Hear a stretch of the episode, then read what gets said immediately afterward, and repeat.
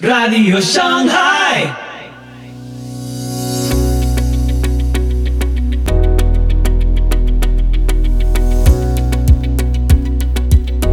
Muy buenos días, muy buenas tardes, muy buenas noches y muy bienvenidos a Radio Shanghai.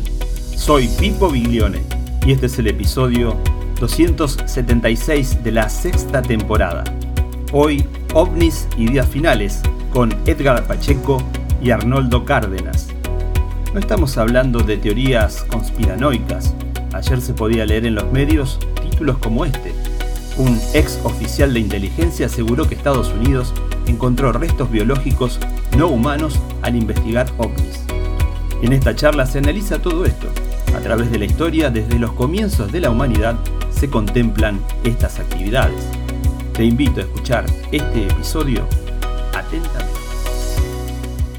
Y me recordé el, programa pasado que hicimos, ¿te acuerdas de que hablamos de Naomi Wolf? Sí, claro. Ah, St. Kirkpatrick, sí, seguro, St. Kirkpatrick. Este es el, hombre, ¿no? Que habló de ello. Este es el hombre. Entonces es un tema interesantísimo el que vamos a abordar hoy porque el, el tema pasado, Naomi Wolf, es una escritora, decía justamente eso, ¿no? Que los dioses han vuelto, que los dioses están de regreso. De hecho, hablamos haciendo referencia al trabajo de, de Heiser. Y hoy vamos a retomar el tema que le gustó mucho a la gente, hablando específicamente de los Nephilims. Este ya no tiene ese tinte misterioso, oculto, desconocido. Ya se está haciendo este, popular, ya no, las redes de los medios no están ocultando pues que los dioses están entre nosotros. La verdad es que nunca se fueron. Lo vamos a ver en este relato de los Nephilim y vamos a tratar de indagar un poquito más profundo. Primero, en los textos, Edgar, que narran la historia de los dioses y de los Nephilim. Es muy interesante que textos no bíblicos y libros apócrifos y pseudopigráficos desarrollan más el tema de los Nephilim que la Biblia, ¿no? La Biblia simplemente viene una pequeña parte en Génesis capítulo 6,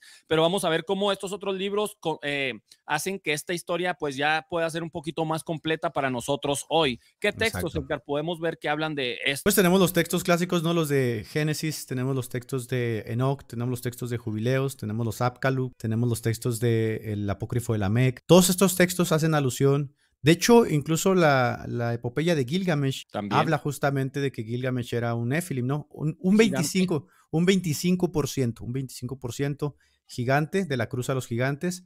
Este, y más que nada dice Heiser que esta, este escrito de Génesis 6, los judíos lo hacen para refutar la concepción que tenían las, las, comunidades paganas. Se me hizo buenísimo, ¿eh? Se me hizo buenísimo. Porque fíjate, sí, porque mucha gente dice, no, pero es que la epopeya de Gilgamesh fue antes que el Génesis. Bueno, es que el Génesis, en el, capítulo 6 específicamente, lo que está tratando de hacer es canalizar o revertir justamente esa enseñanza que estaba errada y por medio de la revelación divina decir exactamente cómo sucedieron las cosas, ¿no? Es lamentable y es tristísimo que personajes como San Agustín, que marcaron toda la pauta de la, de la interpretación del texto posteriormente, se hayan, se hayan decantado por una tradición que ahora sí que eh, se distanciaba de lo sobrenatural, como dice Heiser, ¿no? Porque el texto es sobrenatural en sí. O sea, el texto tiene una explicación sobrenatural que implica el contacto de ángeles, que implica la cópula entre ángeles y humanos, y de ahí el resultado que es el nacimiento de los Nephil. Fíjate, yo lo pensaba en la semana, digo, lo que sí hizo la línea Cetita no fue combinarse con las mujeres eh,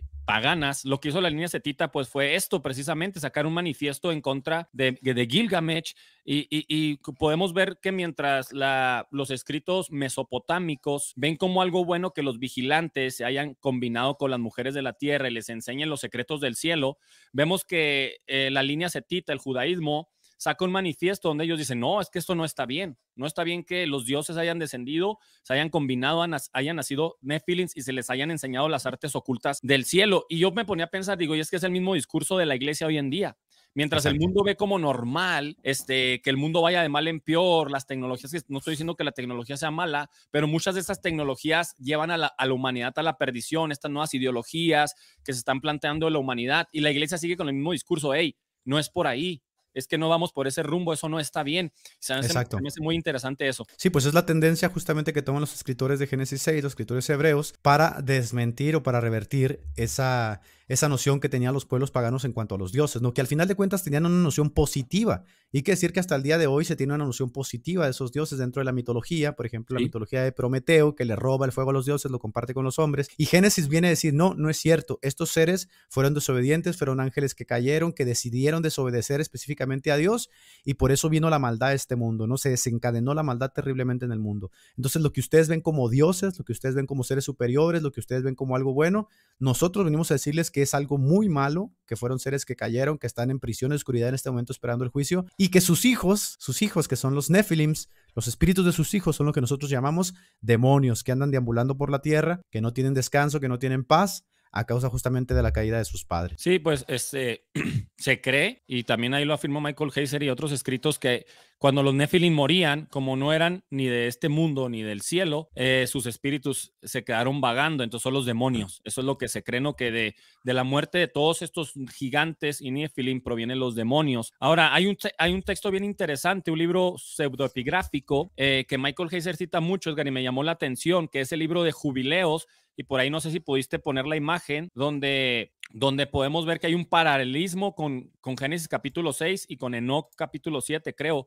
Y esto es bien interesante porque también habla eh, de los gigantes. En Jubileos capítulo 5, versículo 1 dice, cuando los hijos de los hombres comenzaron a multiplicarse sobre la faz de la tierra y tuvieron hijas y vieron los ángeles del Señor en un año de este jubileo, porque este libro habla sobre un calendario judío diferente al que llevan los judíos ahorita. Exactamente. Que eran hermosas de aspecto, tomaron por mujeres a las que eligieron entre ellas y les parieron hijos que fueron los gigantes. Solo Noé halló gracia ante los ojos del Señor, se enojó sobremanera con los ángeles que había enviado a la tierra, despojándolos de todo su poder y nos ordenó atarlos en los abismos de la tierra donde están presos. Esto también es hasta el día de hoy. ¿no? Así es. De, atar a los demonios eh, de atar a, a, estos hombres, despojándolos de su poder, y tiene mucha relación, Edgar, con, eh, con, el mito o la historia de la titanomaquia, no sé si lo has escuchado, que son estos dioses que se rebelan contra los dioses del Olimpo y son derrotados y son encerrados en el Tártaro, que el apóstol Pedro lo menciona, en su segunda carta, ¿no? También. Fíjate que es bien interesante porque toda la masonería justamente que gira en torno al culto luciferino en los grados superiores, tiene que ver justamente con esta idea de que Lucifer, que en el panteón romano se le conocía como Luxferre,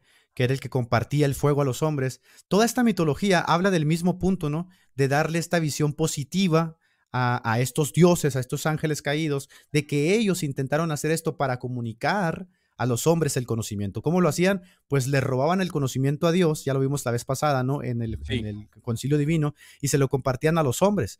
De hecho, esto es lo que hace Prometeo, le roba el fuego a los dioses, se lo comparte a los hombres y por ello es castigado. Todo esto lo vemos en Génesis. Lo, lo raro de esto es que nosotros tenemos la versión, la versión divina, la revelación divina. Esto fue malo, esto fue prohibido. Ellos tienen la versión positiva.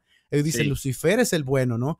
Porque le compartió el conocimiento a los hombres. Dios es el egoísta porque no quería compartir este conocimiento. Pero yo la masonería, pues que es un rito que se habla justamente en secreto a través de simbolismos, intenta compartir este conocimiento hasta llevar a los grados superiores a la gente, a decirle, ya estás listo para saber que Lucifer pues es el verdaderamente el, el, que comparte el conocimiento a los hombres. Ahora lo interesante ¿no? es que cuando lees Enoch, cuando lees Enoch, ves que estos ángeles, 216 ángeles creo que dice Enoch, bajan bajo el comando de Shemi Hassan en el Monte Hermón. ¿Y qué es lo primero que hacen? Pues le enseñan la hechicería, le enseñan las artes mágicas, le enseñan el corte de raíces a las mujeres, le enseñan incluso cómo pintarse a las mujeres. Y todo esto pues se desemboca en una maldad terrible porque este conocimiento estaba prohibido para el hombre.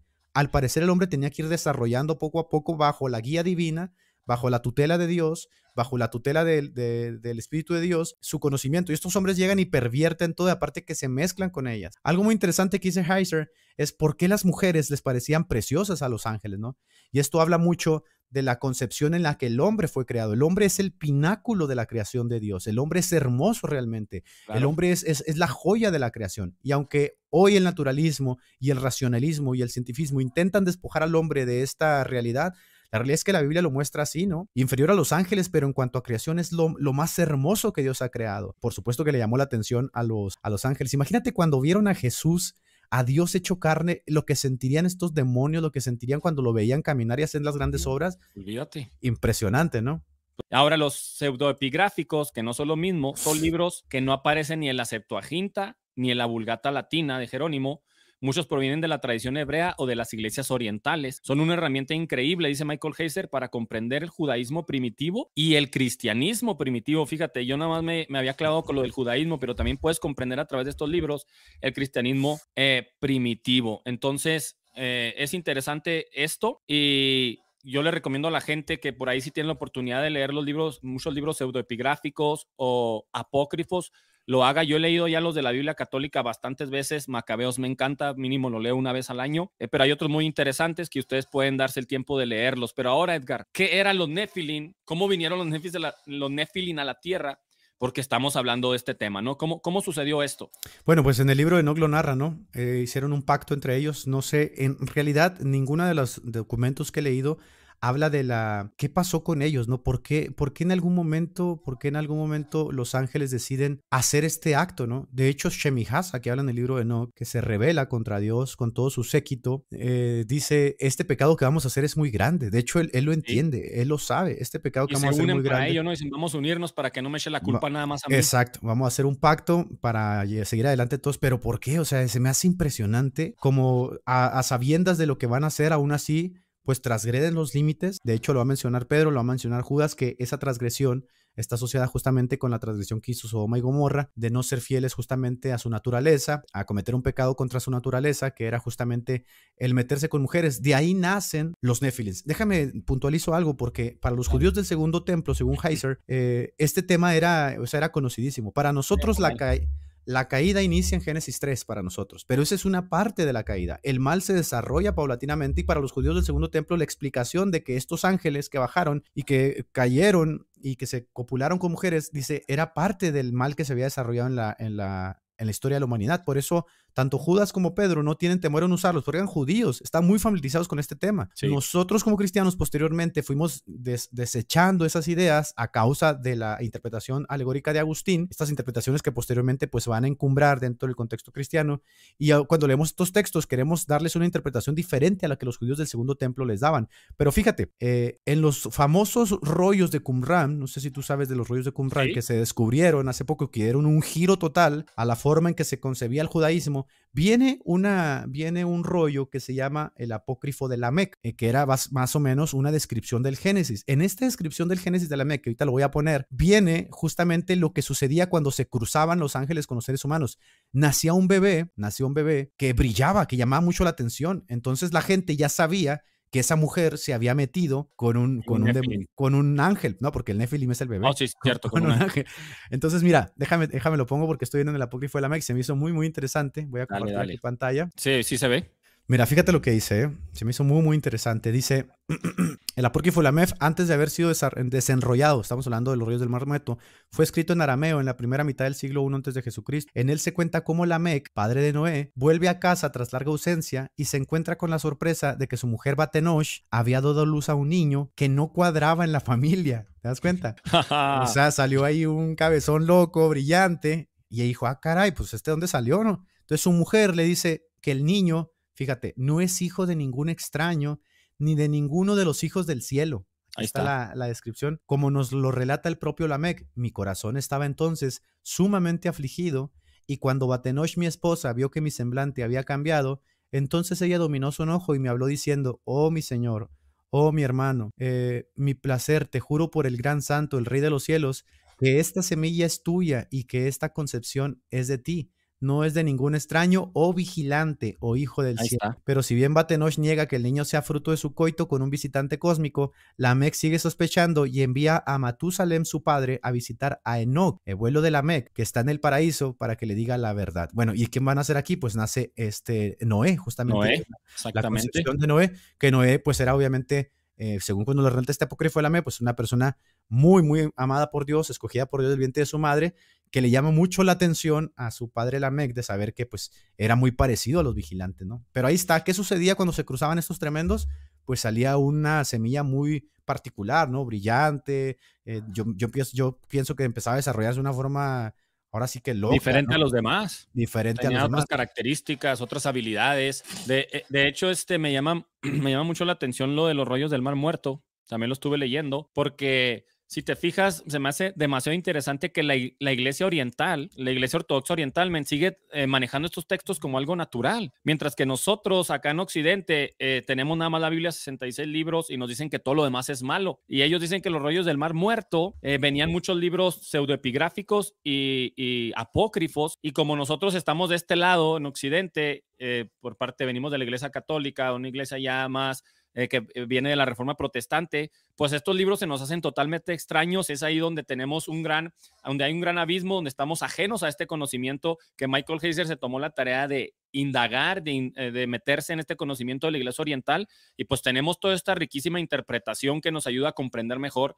la palabra de Dios y muchas cosas, porque incluso en el libro de Michael Heiser, Edgar, en el que tú me pasaste de Hermón, él lo relaciona, lo relaciona incluso con Jesucristo.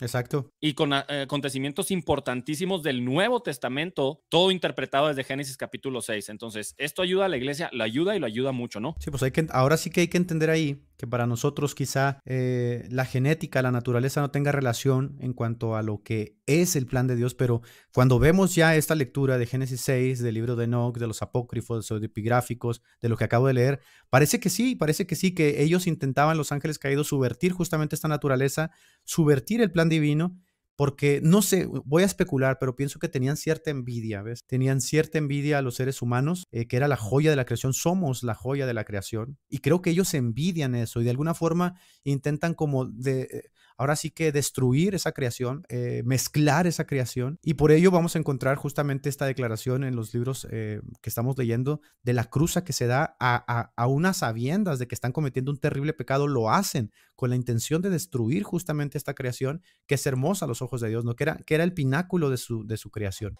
Los ángeles habitan en el cielo, dice por ahí, y los humanos habitan en la tierra, pero la naturaleza de los gigantes no es de ninguno de los dos lados, es una naturaleza mixta. Y esto trajo precisamente habitantes del cielo que lograron eh, transmitirle a sus hijos, porque eran sus hijos literalmente, el conocimiento del cielo.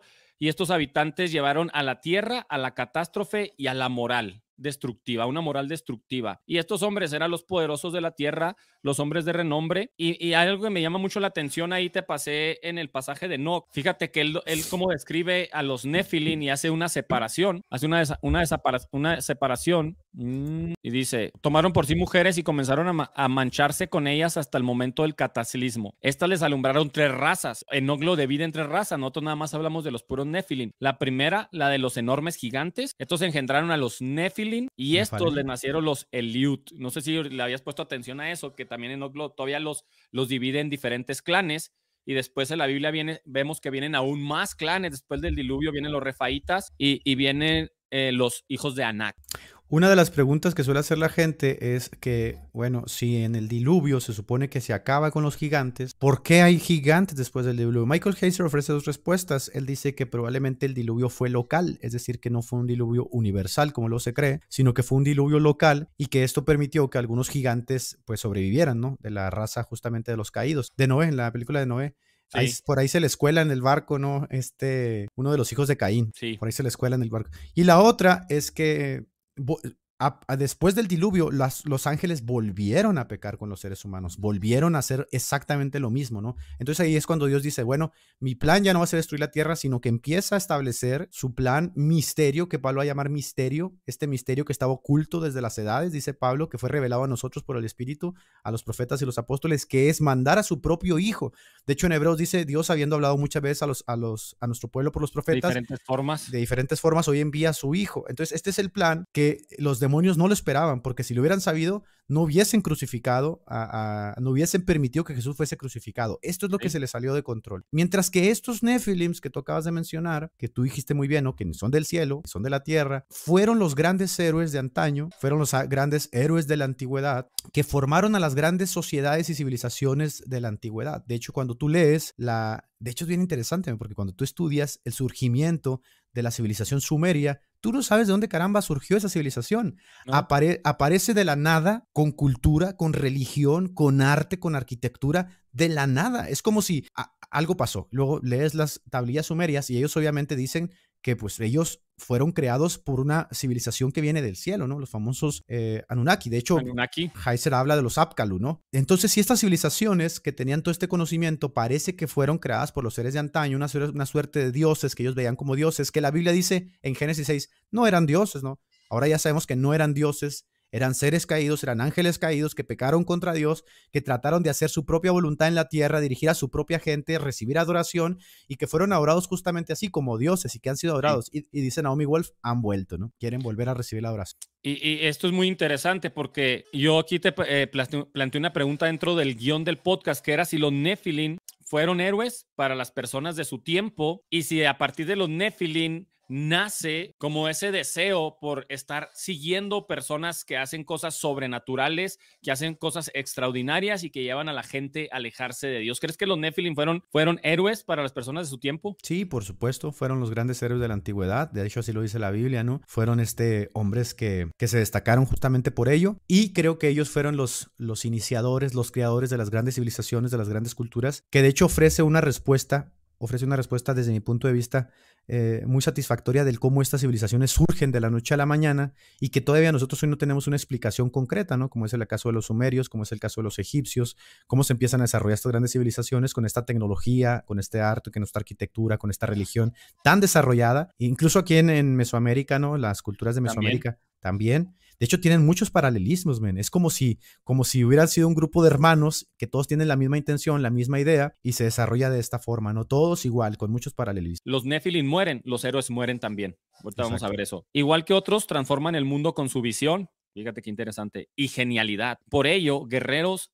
sabios, artistas o inventores son las distintas caras de mil, de mil que poseen los héroes. Exacto. Y la última y más interesante, que nos han cambiado el discurso con las nuevas películas y las nuevas series, retan a los dioses, incluso llegan a derrotarlos, como el mito de Perseo, y se convierten en dioses o son deidificados. Estas son las características de los héroes de las mitologías. Y ahora vamos a ver las características de los Nephilim. Transmisión de conocimiento y nuevas tecnologías. Se les fueron transmitidas nuevas tecnologías y conocimiento. Son hijos de un dios o de un, eh, de un dios que descendió a la tierra y de una mujer. El poder de estos gigantes y poderosos lo usan para desviar a la humanidad de Dios. La raíz de la maldad de estos Nephilim eh, la usan para rebelarse contra Dios e intentan ocupar su lugar como en la Torre de Babel. Son personajes que resultan atrayentes por sus por sus poderes e invenciones eh, y son seguidos por multitudes y, y, pues la gente se enajena con ellos. Entonces, hay relación entre un héroe de una mitología secular y, y, los Nephilim de la Biblia? Sí, por supuesto, ¿no? Por supuesto, estoy totalmente de acuerdo con lo que acabas de leer. Se me hace de hecho muy interesante.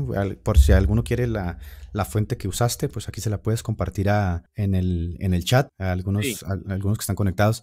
Fíjate que eh, me llama mucho la atención el hecho de que cuando hablamos de la élite, ¿no? que la vez pasada lo tocamos, hablamos de la élite. De hecho, tú me preguntaste si yo creía que dentro de la élite había personajes o personas que estuviesen relacionados justamente de forma abierta o tácita con lo que habíamos leído de Génesis 6. Yo te dije que sí, que no lo dudaría, ¿no? Que es muy probable. Aquí en el panteón que pusiste hoy en el overlay, pusiste al tremendísimo Elon Musk. Sí. Eh, la esposa de Elon Musk para quien no sepa, es una mujer muy particular, ¿no? La esposa de Elon Musk es una persona que dice que tiene contacto con extraterrestres. De hecho, es una mujer que en alguna ocasión subió una foto a su Instagram donde sale con la espalda toda rasguñada, donde dice que estuvo en una sesión donde estuvo charlando con un extraterrestre y que ese había sido el resultado. Esta misma mujer, esta misma mujer, la esposa de Elon no, son todo un caso, la familia de Elon Musk es todo un caso, también la mamá de Elon Musk está bien zafada de la cabeza. Esta misma mujer eh, eh, sacó un disco, porque no sabía si ca canta la mujer, eh, sacó un disco donde ofrece como una suerte de tipografía, como una suerte de jeroglíficos, pero de emoticones, como una suerte de jeroglíficos emoticones, donde describe el futuro de la humanidad. Y en uno de esas emoticones pone las vacunas y enseguida las vacunas pone los ovnis. Estamos hablando del año 2012, no sé, 2013, cuando todo este fenómeno, ni las vacunas existían, ni la pandemia. Entonces pienso que esta élite goza de cierto conocimiento Claro. que nosotros no tenemos porque no queremos, Arnoldo. ¿Sabes por qué digo porque no queremos? Porque la Biblia que nos revela todo este tipo de cosas ha estado escrita justamente para advertirnos de todo este tipo de cosas y saber que nuestra lucha pues no es contra carne ni sangre, sino contra principados, contra potestades de las tinieblas. Y así como nosotros somos dirigidos por el Espíritu de Dios, porque dice la Biblia... Eh, en el pacto que hace el Señor en Hebreos, ¿no? Ya nadie enseñará a su hermano, sino que pondré mis leyes en sus corazones y todos me seguirán. Y luego dice en Juan, eh, vosotros tenéis la unción del santo, así que no tenéis necesidad de que nadie les enseñe nada. Somos guiados por el Espíritu. Estas personas, yo pienso, ¿eh? estoy especulando, reciben conocimiento del demonio directamente, de, esto, de, esta, de estos seres caídos, ¿no? Entonces, Elon Musk, su esposa, su familia, los Rothschild, las, las siete familias más poderosas de Estados Unidos, eh, Zuckerberg, eh, los CEOs de YouTube, toda esta gente, obviamente. El del chat GTP. El del chat GTP, por supuesto. Toda esta gente sabe, sabe qué onda, ¿ves? Toda esta gente no dudarían ni un minuto que estén alineados con una agenda, como dice Naomi Wolf, que tenga que ver con la oscuridad. Sí, ahora, los dioses están de nuevo en la tierra. Yo digo, nunca se han ido, pero ahora se están, eh, eh, están, se están haciendo de manera más pública. Pero también podemos ver que estos dioses que están de nuevo en la tierra también están aquí para qué? Para usar de nuevo a personajes de renombre que lleven a la humanidad a alejarse de Dios, crear tecnologías a través de estos, porque en la Biblia vemos que los Nephilim son los que crean las tecnologías, no los dioses. Los dioses les pasan el conocimiento y los Nephilim o gigantes, que son hombres de renombre, crean las tecnologías para que atrapar a la humanidad para que se alejen de Dios. Estos dioses están en la tierra y están usando nuevos Nephilim, nuevos hombres de renombre que están creando tecnologías para que la humanidad se aleje más de Dios. No se los dicen de esta manera, pero es lo que está sucediendo. Vimos el episodio pasado esto, los nuevos hombres poderosos de renombre. Aquí tenemos algunos en nuestro panteón, que es Mark Zuckerberg, Elon Musk y muchos otros que nosotros ni siquiera vamos a conocer en nuestra vida ni sabemos quiénes son.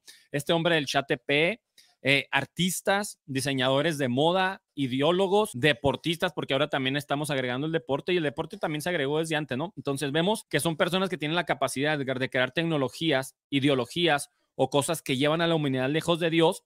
Y yo por lo menos apunté eh, dos tecnologías que yo pienso que se viene una nueva era al mundo a través de estos hombres de renombre, que es el transhumanismo, lo podemos ver, y que es la inteligencia artificial y el metaverso. Ahora no estamos diciendo que esto es del diablo y no lo vamos a usar, pero estamos diciendo que también la función de estas tecnologías son para alejar a la humanidad de Dios. Y fíjate, ahorita se me vino a la mente y lo anoté antes de que se me olvidara. ¿Qué intentaron hacer los dioses que descendieron a mezclarse con las mujeres? Modificar la genética de la humanidad para crear hombres de renombre. ¿Qué intenta hacer el transhumanismo? Exactamente lo mismo, ¿no? Modificar la genética para hacernos como dioses. Fíjate, me puse a leer un libro ayer de transhumanismo y en, el, en, el, en la introducción dice esto. El transhumanismo es uno de los movimientos filosóficos y culturales que más atención ha traído en los últimos años. Preconiza el uso de las tecnologías libres para el mejoramiento del ser humano. Con el desarrollo de estas tecnologías podremos acabar con el sufrimiento del ser humano, con las limitaciones biológicas que lo,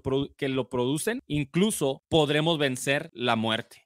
¿Quién es el único que ha podido vencer la muerte? El único es Jesucristo, por supuesto. ¿Qué queremos hacer nosotros? Ser dioses. Imagínate tú este escenario hipotético que en mi cabecita ensoñadora está, está, está ahorita pensando. Imagínate que en algún momento, en algún momento de la historia, eh, estos seres, estas entidades biológicas que nosotros llamamos extraterrestres, ¿no? Que son, nosotros sabemos realmente que muy probablemente son demonios, como lo dice el padre Serafín Rose, como lo dice Heiser. Eh, imagínate que un día bajen y digan, nosotros lo único que queremos hacer es ayudarles. ¿Cuál es la diferencia entre ese mensaje y el mensaje que daban estos seres caídos a la humanidad cuando le transmitían conocimiento? Pues es el mismo mensaje. El mismo. De hecho, cuando tú estudias el fenómeno de los crop cycles que se dan en Inglaterra, hay, hay un mensaje, el famoso mensaje Chilbolton, el mensaje donde se pone una cara extraterrestre con eh, números binarios donde dice venimos a ayudarles, ¿no? Venimos a ayudarles, venimos en son de paz, nos oponemos al engaño. Ese mismo mensaje. Bueno, imagina que estos seres vengan y digan, nosotros queremos ayudarles con las enfermedades, queremos curar el cáncer, queremos que vivan muchos más años, queremos crear una sociedad utópica, queremos eh, sacar los recursos del planeta para su mejor uso. Man, el 6 mil millones de personas van a estar de acuerdo con eso. Claro, incluso, incluso muchísimos cristianos que se vean en pena, en sufrimiento, en dolor, van a decir, que, ¿dónde firmo, caramba? ¿Dónde firmo? Si me van a curar, ¿dónde firmo? Si me van a quitar el cáncer, si me van a regresar a mi ser querido, si me van a... ¿Dónde firmo? ¿Qué hacemos, no? Entonces, es, es un asunto que obviamente va, va a traer muchísimo engaño. Aunque hoy todavía es un escenario hipotético, nada más basta aprender el Internet, ver las noticias para ver cómo se va encaminando a una velocidad impresionante este escenario hipotético a una realidad, ¿no? Porque si bien es cierto que sobre los ovnis se ha especulado muchísimo a través de la historia, se ha caricaturizado, banalizado, se le ha llamado conspiranoico, hoy no. A ver, queridos hermanos, el asunto ya no está para discutir si es algo conspiranoico, trivial, superfluo. Ya se acabó esa etapa. Entramos a la etapa en la que el propio gobierno de los Estados Unidos dice, esto existe, esto es real, está aquí, tenemos que convivir con ello y se va perfilando a la par de ciertas tecnologías, como tú lo acabas de mencionar, que es la, inteligencia artificial, eh, se va encaminando a una velocidad el metaverso, el transhumanismo, una velocidad impresionante. Probablemente, otra vez es hipotético, nos toque vivir a nosotros, los millennials, como decía Naomi Wolf, cosas que jamás pensamos, ¿no? Yo eh, realmente pienso que a nosotros nos va a tocar ver cosas que a nuestras generaciones pasadas ni siquiera les pasó por la cabeza, ¿no? Sobre todo pensando que cuando se habla de los ovnis la gente se reía y te ridiculizaba. Hoy no puedes hacer eso. No. Hoy, hoy, hoy, te metes a TikTok, está lleno, lleno de videos de gente que con su celular está grabando fenómenos que, que cada vez se vuelven más normales. ¿Hacia dónde nos dirigimos? hay que leer la Biblia, hay que darnos cuenta que esto ya sucedió en el pasado, ya sucedió en el pasado, que las culturas que nos, nos antecedieron tuvieron contacto con estos seres. Descendieron. exactamente, y que, muchas de estas culturas eh, muchas, eran culturas maliciosas, eran culturas perniciosas, eran culturas que eh, rendían adoración a, estos seres, ¿no? Y, fíjate que casi siempre todo este paralelismo de rendirle adoración a la serpiente en casi todas las culturas, en casi todas las culturas, aquí en México, en, la cultura mesoamericana, tú sabes que Quetzalcoatl, que es la serpiente emplumada, que viene mucho de la mano con esta idea de la serpiente del Edén, de que ella es la que transmite el conocimiento. Entonces, no son buenos, no son buenos, no vienen a ayudar y en algún momento esto se va a poner de película. Oye, por ahí también hay en el libro de Ezequiel, una de las visiones que Dios le da a Ezequiel o que lo lleva a ver los sacerdotes dentro del templo están adorando a la serpiente. No sé si te acuerdas de este pasaje. Ah, por supuesto, sí, sí, sí. Se me hizo bien interesante y un día yo me puse a investigar de eso y precisamente la adoración a la serpiente es la adoración al conocimiento. No sabemos cómo va a ser engañado, no necesariamente como nosotros lo esperamos. Entonces debemos apercibirnos, debemos estar leyendo la palabra, de estar orando y de estar eh, pidiendo la guía de Dios, ¿no? Cuando se hablaba de la primera, la primera venida de Jesucristo, tú sabes que la noción que tenía el pueblo de Israel pues era obviamente de una Dalit, de, era una estadista, un político poderoso que iba a venir a poner o subyugar a los enemigos de Israel bajo sus pies. Y hay una línea alterna de la interpretación de los textos en cuanto al Mesías que ellos no, no vislumbraban, es decir, estaban tan, eh, estaban tan embebidos de esta línea del Mesías triunfante que esta otra línea de la Mesías sufriente jamás la vieron. Por eso Pablo dice, el misterio que estuvo oculto por todas las edades de que le plació a Dios es salvar por medio de Jesucristo tanto a gentiles como judíos, ellos no lo vieron. Pienso que va a suceder algo muy, muy similar con el asunto de este fenómeno que se está viviendo en cuanto a los tiempos finales. La gente tiene como nociones ya muy establecidas y dice, no, es que a mí en la iglesia me dijeron que iba a ser así, así, así, así, y que siete años y después por acá y lo que para allá y lo que la iglesia... Te... Pienso yo, pienso yo que esto le compete va a ser muy diferente. Pienso que esto le compete a la generación final, como dice el libro de Daniel, no los entendidos en los tiempos finales tendrán un cierto conocimiento que entenderán los tiempos finales, pero muchos cristianos obviamente los va a tomar desapercibido, no los van a tomar en, ahora sí que por sorpresa, no saben qué pensar en cuanto a todo esto, todavía se han quedado con la caricatura, se han quedado con el asunto de la, de la paranoia, de, de la conspiración, no saben qué pensar. Las iglesias estos temas, no los tratan. No. No los tratan por temor a ser criticados, por temor a ser atacados. De hecho, la obra de Heiser, de no es muy conocida entre el pueblo, ¿eh? A pesar de que es una obra, e, es buenísima. Yo ayer estaba leyendo, casi ya acabando el de, el de Hermón. Es buenísima la obra y casi nadie sabe esto. Fíjate, y lo peor es de que el cine, las películas, el más media nos están proyectando esto que va a venir y nosotros vamos y nos comemos unas palomitas y no entendemos ese mensaje literal. Lo podemos ver desde las películas, desde la mitología griega podemos ver que los dioses, los héroes griegos, toda la narrativa de un héroe griego es me rebelo contra el dios o contra mi padre Zeus e intento destruirlo. Y luego vemos también en Marvel que la, Marvel se trata de pelear contra dioses, de pelear contra, igual pueden ser dioses malos, pero es pelear contra dioses. En la saga que yo te digo, Edgar de Sangre de Zeus, que deberías de verla, son cuatro episodios nada más. Otaku, es, otaku. Eh, es, un anime, pero es, es, sobre mitología griega, sobre la titanomaquia. Trata sobre los, eh, cómo los, los, los titanes que fueron derrotados en esa lucha contra los dioses del Olimpo, este, están, pues están como medio muertos y seres humanos empiezan a tomar sangre de los titanes y se rebelan contra Zeus nuevamente para intentar destruir al dios principal. La de Record Ragnarok está bien buena porque es, es la pelea de los dioses contra los humanos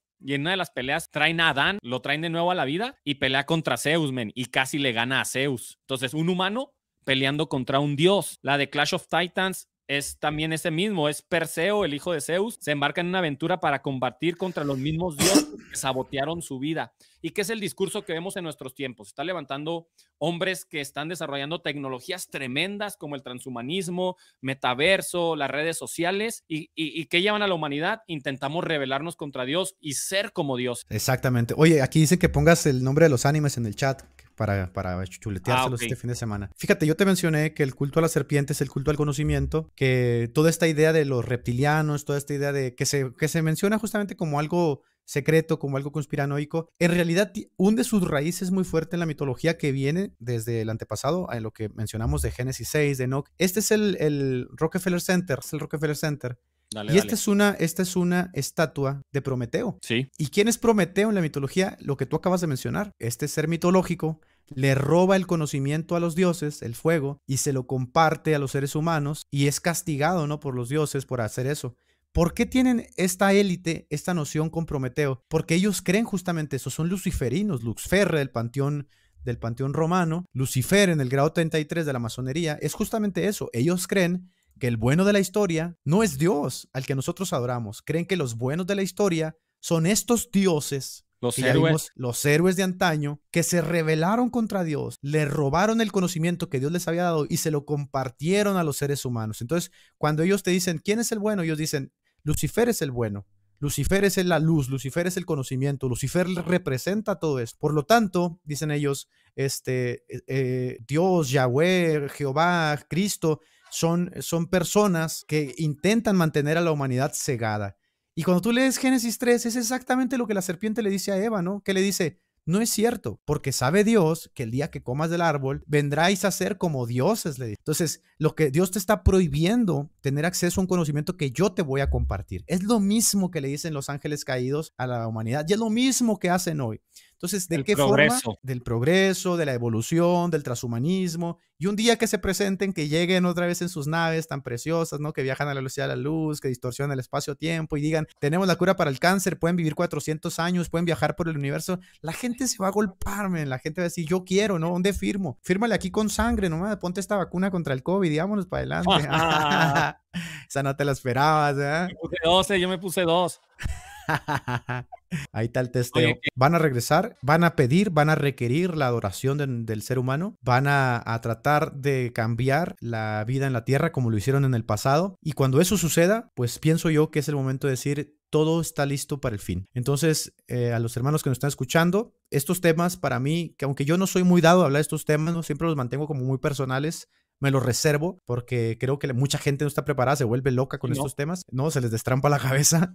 Entonces yo digo, bueno, hermanos, nada más tengan en cuenta esta hipótesis que tengo de que en algún momento se va a dar, más tarde, más temprano, a corto a largo plazo, se va a dar. Esto, esto va a suceder, esto va a suceder. Estos seres biológicos van a bajar, van a hacer contacto, van a, van a, van a venir y es algo que no les debe sorprender porque ya sucedió en el pasado. Sucedió con las primeras civilizaciones, sucedió en el Génesis, es algo que pasó y va a volver a pasar, ¿no?